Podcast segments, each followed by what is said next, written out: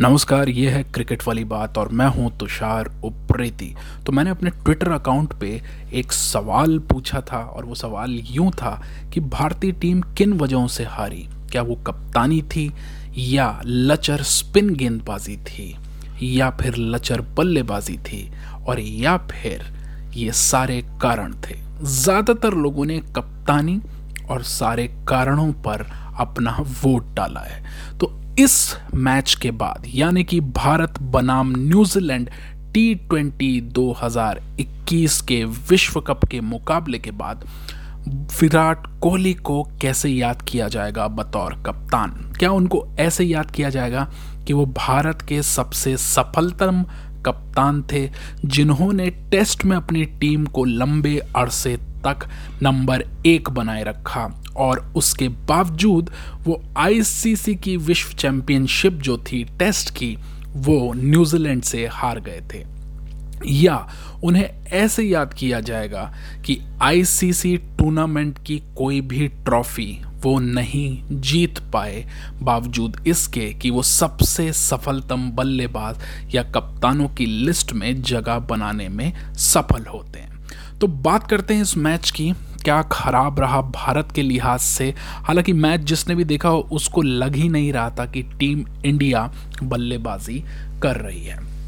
खास तौर से जब ये ग्रुप बना होगा, जिसे हम कहते हैं ग्रुप दो, जिसमें पाकिस्तान ने लगभग सेमीफाइनल का टिकट पक्का कर लिया है, और अब वहाँ सिर्फ़ एक सीट बची है, जिस पर न्यूजीलैंड की दावेदारी भारत को हराने के बाद मज़बूत हो गई है। जहाँ तक जानकारों को माने तो भारत अभी भी इस श्रृंखला में बना हुआ है। लेकिन मेरी अपनी राय यह है कि भारत का सफ़र इस श्रृंखला में ख़त्म हो चुका है। तो वहीं कोहली का सफ़र बतौर टी ट्वेंटी कप्तान भी ख़त्म हो चुका है। इसके बाद जो मैच भारत ने खेलने हैं, वो महज औपचारिकता के रूप में भारत ने खेलने हैं। और किसने सोचा था कि जब ये ग्रुप बना था, उसमें भारत उन टीमों में से एक होगा जो सबसे खराब प्रदर्शन करने वाली रहेगी या सबसे अंतिम दो टीमों में, छह टीमों की लिस्ट में, अंतिम दो टीमों में भारत का नाम शुमार होगा। तो अब स्थिति ये है कि अगर भारत अपने अगले मुकाबले जीत लेता है, यानी कि तीन के तीन मुकाबले भी जीत लेता है तो उसके महज छः अंक होंगे। दूसरी ओर, अगर न्यूजीलैंड भी अपने मुकाबले जीत लेता है और न्यूजीलैंड को हरा देता है अफ़गानिस्तान तो उसके भी छः अंक होंगे। और अगर अफ़गानिस्तान की टीम भी छः अंक लेने में कामयाब हो गई तो इन तीनों टीमों के बीच में जिस टीम का रन रेट सबसे बेहतर होगा, वो सेमीफाइनल में जगह बनाएगी। ये बता दें कि अफ़गानिस्तान के पास इस समय चार पॉइंट हैं और वो इस पॉइंट्स टेबल में पाकिस्तान के बाद दूसरी सबसे बेहतर टीम है और उसके बाद भारत को हराकर न्यूजीलैंड तीसरे नंबर पर दो अंकों के साथ बैठी हुई है। यहाँ तक कि नामीबिया जैसी टीम भी भारत से ऊपर है, उसके भी दो अंक हैं।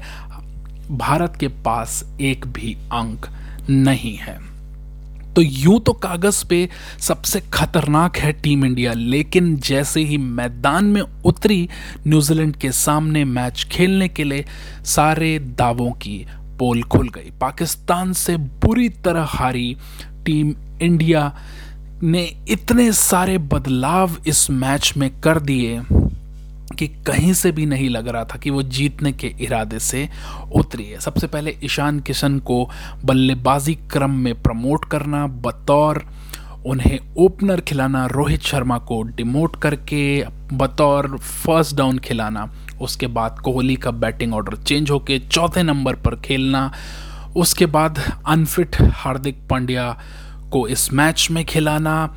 भले ही मोहम्मद शमी के एक ओवर में रन काफ़ी पड़ गए हों, उसके बाद उनसे गेंदबाजी ना करवाना एक्सेट्रा एक्सेट्रा जितने कारण ढूंढेंगे, उतने आपको कम लगेंगे या उतनी ही फ्रस्ट्रेशन आपको होगी। तो इस मैच में भारत ने बनाए शुरुआती दस ओवर में महज 48 रन और तीन विकेट गवाए थे जो कि टी ट्वेंटी इतिहास में शुरुआती 10 ओवरों में पांचवा लोएस्ट स्कोर है। वहीं बात की जाए हाँ, भारत का स्पिन गेंदबाजी आक्रमण जो था, हालाँकि किफ़ायती गेंदबाजी करने की कोशिश ज़रूर की भारत के गेंदबाजों ने, लेकिन उसके बावजूद वरुण चक्रवर्ती कोई भी विकेट लेने में कामयाब नहीं हुए। यानी कि पाकिस्तान के मैच को भी अगर जोड़ दें और न्यूजीलैंड के मैच को भी जोड़ दें तो भारत के तमाम गेंदबाजों के खाते में आए हैं सिर्फ़ दो विकेट। और वो भी मिले हैं अकेले, जसप्रीत बुमराह को। उनके अलावा कोई भी गेंदबाज विकेट लेने में कामयाब नहीं हो पाया है। तो ये है स्थिति भारतीय टीम की, जिसे धाकड़ कहा जाता है। उसने पूरी तरह से घुटने टेक दिए उस कीवी टीम के सामने, जिसने 2019 में विश्व कप 50 ओवरों का जो था, उसमें भारत को हराया था। इसके अलावा टेस्ट श्रृंखला के विश्व कप के फाइनल में भारत को हराया था और इस बार टी ट्वेंटी के विश्व कप में भी भारत को बुरी तरह से हरा दिया है। जब कीवी टीम बल्लेबाजी करने आती है तो ऐसा लगता है कि किसी भी तरह से भारतीय टीम उन पर दबाव नहीं डाल पाई। एक तो भारत ने पहले बल्लेबाजी करते हुए महज 110 रन बनाए, सारे बल्लेबाज आड़े तिरछे शॉट मारकर आउट होते चले गए। वो मोमेंटम कभी मिला ही नहीं। तो 20 ओवर के मैच में महज 110 रन 111 रन की भी टीम को चाहिए थे। और वो बहुत ही आसानी से उन्होंने बना लिए। तो ये स्थिति है इस विश्व कप की और भारत की दयनीय स्थिति हो गई है।